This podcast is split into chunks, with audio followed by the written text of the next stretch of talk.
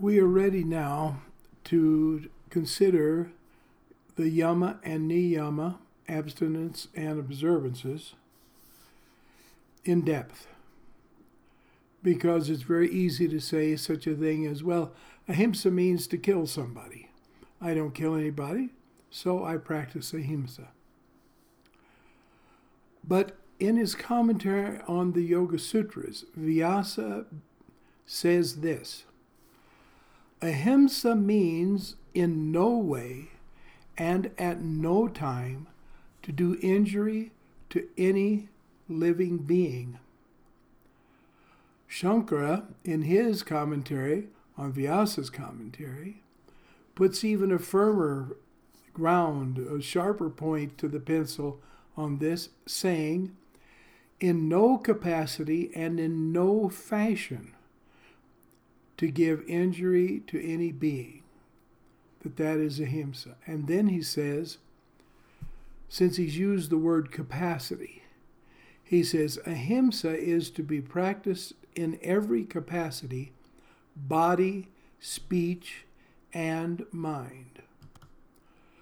Now, even a simple understanding of the law of karma enables us to realize the terrible consequences of murder for the one who commits the murder. But let's look at, at Vyasa's statements about ahimsa, because it can help us to understand other forms of ahimsa.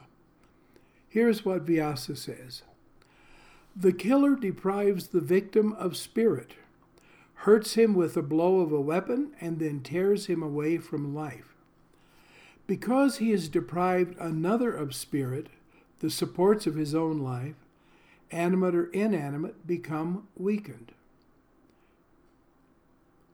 In other words, he begins, in a sense, to kill himself, because he begins to deplete his own life force. Vyasa continues, because he has caused pain, he experiences pain himself. Because retribution as pain has to work itself out. And that's his conclusion. So we mean, any injury we do will come back to us in the form of the very like type of pain. So we're really killing ourselves, hurting ourselves, lying about ourselves, making ourselves feel um, worthless, or whatever way we attack a person, then that is going to come absolutely right back to us. Just the way a person who lies about people will, in this or future life, be lied about by others. So ahimsa is not willfully causing any harm or pain whatsoever to any being whatsoever, in any degree whatsoever. It's strict abstinence from any form of injury in act, speech, or thought. Therefore, we must be very careful. Sometimes we speak harshly to someone and we say, oh, they deserved it, or oh, they asked for it, or well, they needed to be set straight. But according to Patanjali, this doesn't work. Absolutely not. If we have a positive motive and a positive interest and attitude toward the person, it will manifest in a positive way, even if it is simply going away from that person and praying for them intensely and sending them vibrations of peace and healing. Then Vyasa tells us something really, really interesting in relation to ahimsa. He says, the other yamas and niyamas are rooted in this, that is, in ahimsa. He continues, and they are practiced only to bring this to its culmination, only for perfecting this. They are taught only as a means to bring this, again, ahimsa, out in its purity. For it is said, whatever many vows the man of God would undertake, only insofar as he thereby refrains from doing harm impelled by delusion does he bring out ahimsa in its purity. Shankara then explains that Vyasa is referring to delusion that in his words is rooted in violence and causing violence. Ahimsa will also ensure that we will be careful about what we say and do, that we won't use an excuse, oh, I didn't mean for them to be hurt, I didn't mean uh, for them, or I didn't realize they'd be so sensitive. We have to be sensitive, and therefore guard ourselves from committing injury and others from experiencing injury. In Autobiography of a Yogi, Paramahansa Yogananda tells about how his guru, the great jnani and profound scholar and philosopher, Swami Sri Yukteswar Giri, told him that ahimsa is absence of the desire to injure, because sometimes there is an accidental thing. We could um, accidentally knock over a stack of something and we'll fall over and hit someone and injure them. In that case, uh, we're not at all guilty of, of uh, violating the principle of ahimsa. So Taimni, the modern commentator on the Yoga Sutras, says, ahimsa really denotes an attitude and mode of behavior toward all living creatures blessed on the recognition of the underlying unity of life. And this is extremely important, that all living beings, all even beings we might think are not sentient, such as plants, are protected by us, fostered by us, and we protect them from injury in any form, and we do no injury to them in any form. I've seen people that consider themselves vowed to nonviolence, that were strictly vegetarian, walking on a sidewalk after rain, and all of these earthworms had come out and were crawling on the sidewalk, and they just squashed them right and left with every single step and didn't even think about it. And then the yogis I was with were doing everything in the world to keep from stepping on them.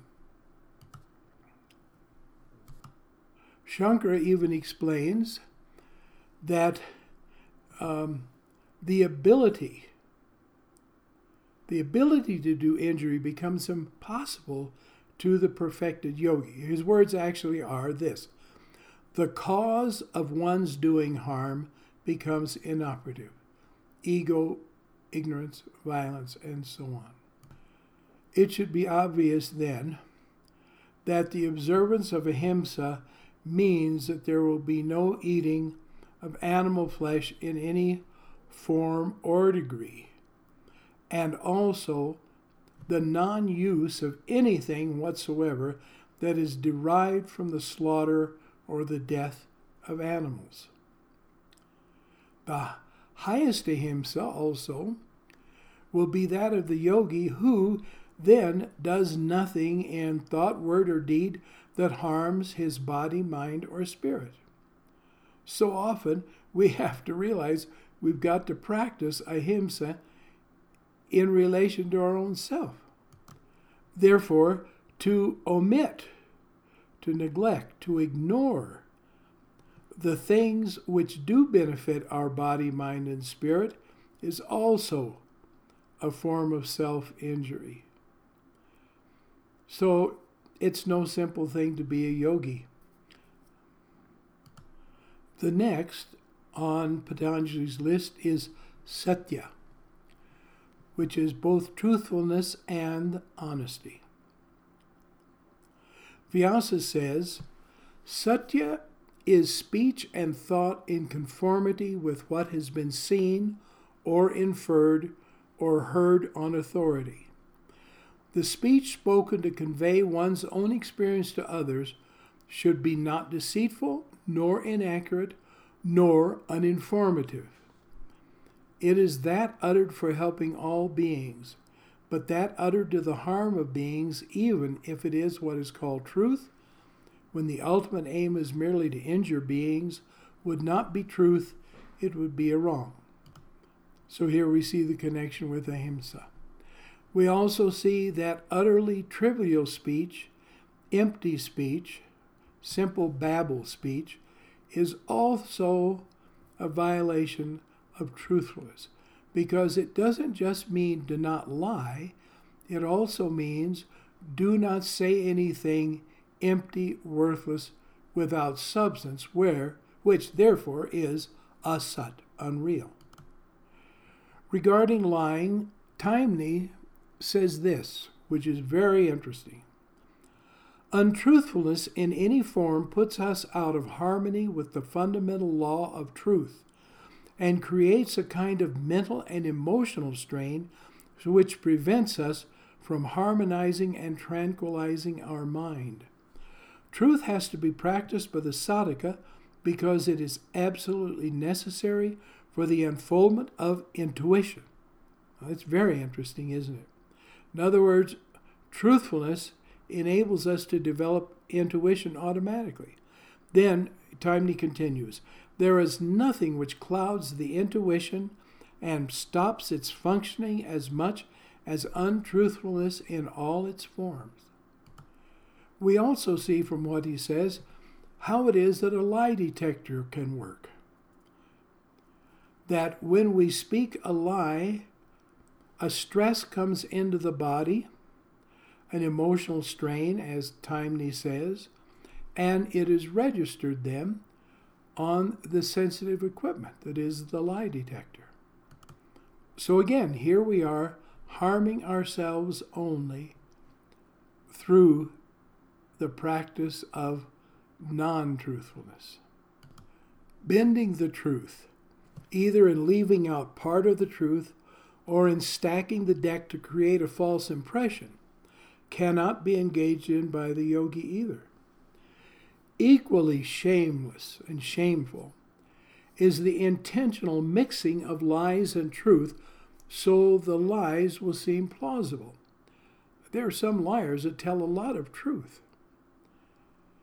This is particularly true, I'm sad to say, in the manipulative endeavors of advertising, politics, and religion. Also, refusing to speak the truth, as well as avoiding speaking or facing the truth, is a form of untruth. Now, I would like to talk about a sad example. Actually, I have known two people that did not lie, but it caused them tremendous stress and pain to speak the truth. Their minds had been so polarized negatively. I really mean this. Uh, you may know some people like that.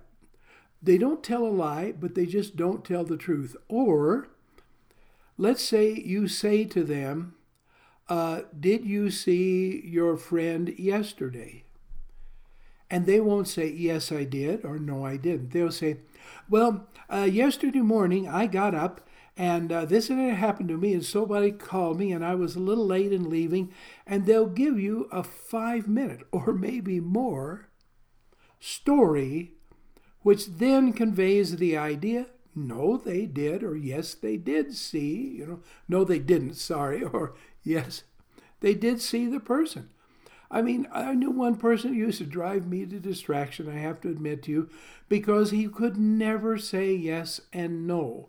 He always had to delay the truth as much as possible. I knew two people like this, and I want to tell you how they died. And this is not meant to scare anybody, and certainly not to accuse them. I, I'm sure they're in higher worlds now, and things will be better for them in the future. All right. The first one seemed to have nothing wrong with him. Then he felt very ill. A doctor was consulted. The doctor said, I think you have flu. He gave the medicine, which of course was not the cure for what was wrong with the man, but the man's symptoms went away. His body hid the symptoms, and then one day, in the dead of the night, he died of a brain hemorrhage. Something that was actually a genetic thing. that had been waiting apparently, according to a specialist who talked to us, uh, had been waiting from his birth to go off at any moment. The other one was even more dramatic and even more obvious. You couldn't get him to say anything. I used to think, if at noontime I ask him if it's daylight, how long will it take him to shuffle, grunt, groan, sigh, and then finally admit, obliquely, that it's daytime? I'm not exaggerating. All right, this is what happened to him. He became very ill, went to a very excellent hospital that had extremely competent doctors.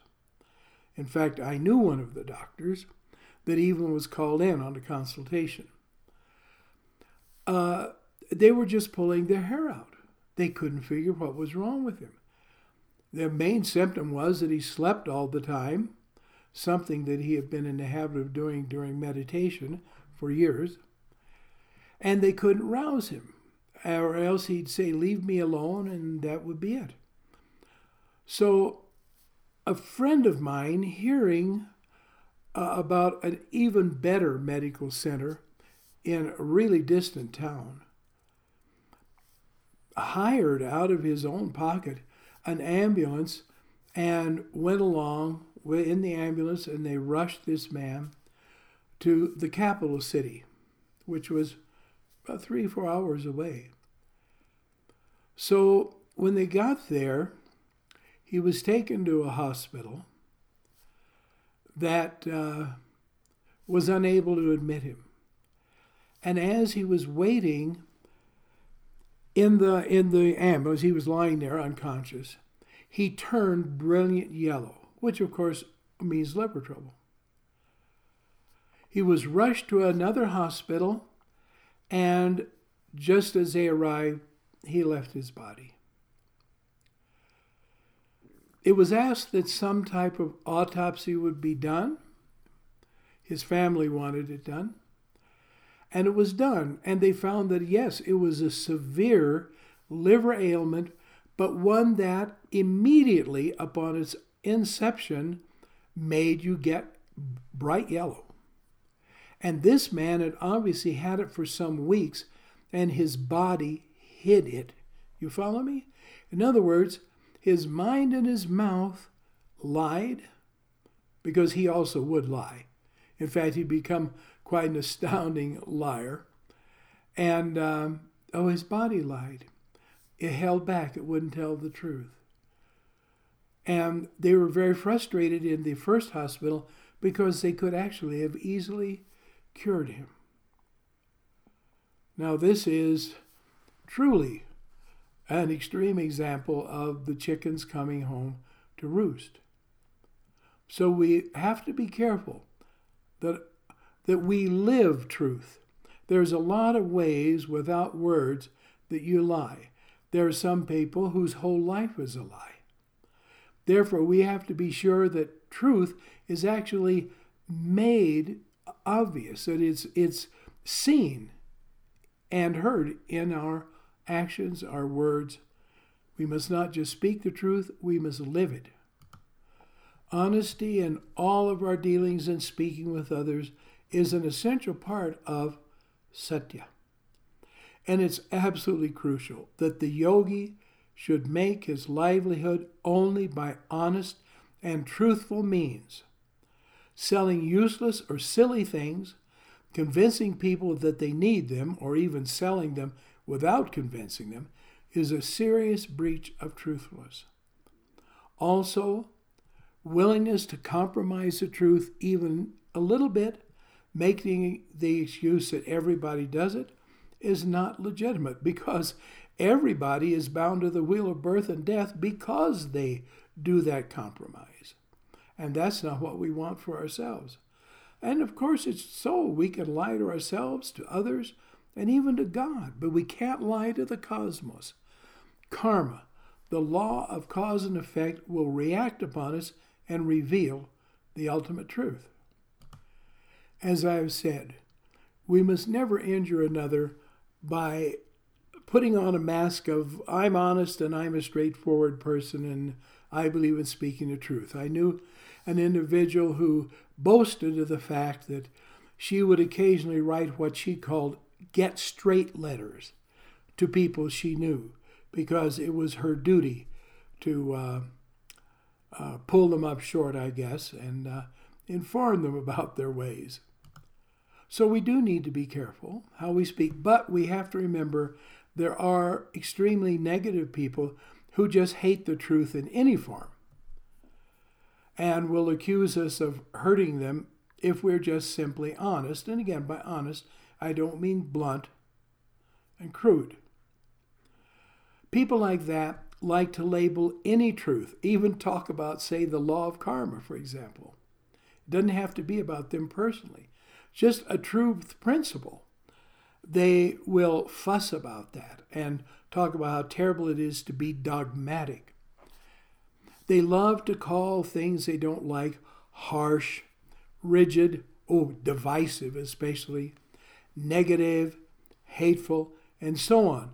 Though all the while they're doing this, their whole demeanor and their whole manner of speaking is filled with negativity and hate.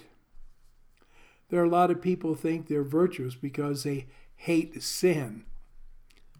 And they will even say hate sin but not the sinner, but then you'll see that uh, it's the sinner that they complain about, not the sin. Since Vyasa has said that truth is that uttered for helping all beings, then when we do tell the truth, and people say we've hurt or offended them, uh, we're not responsible.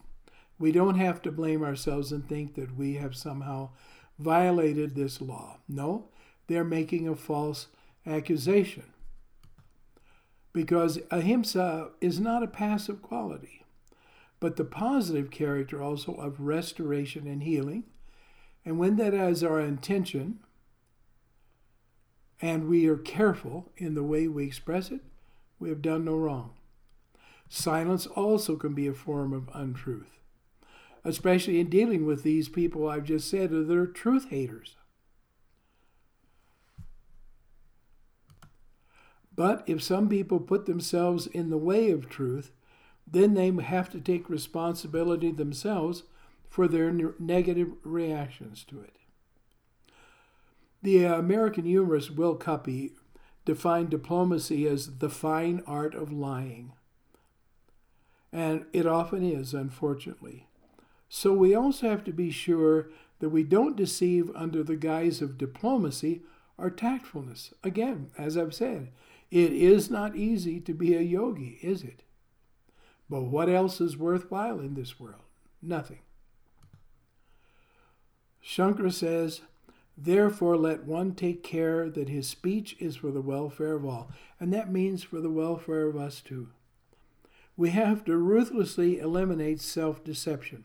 Maybe we even as children got into the habit of making excuses for ourselves and turning things around. I knew a man, a great genius, who was in his nineties. And he had always justified himself all his life.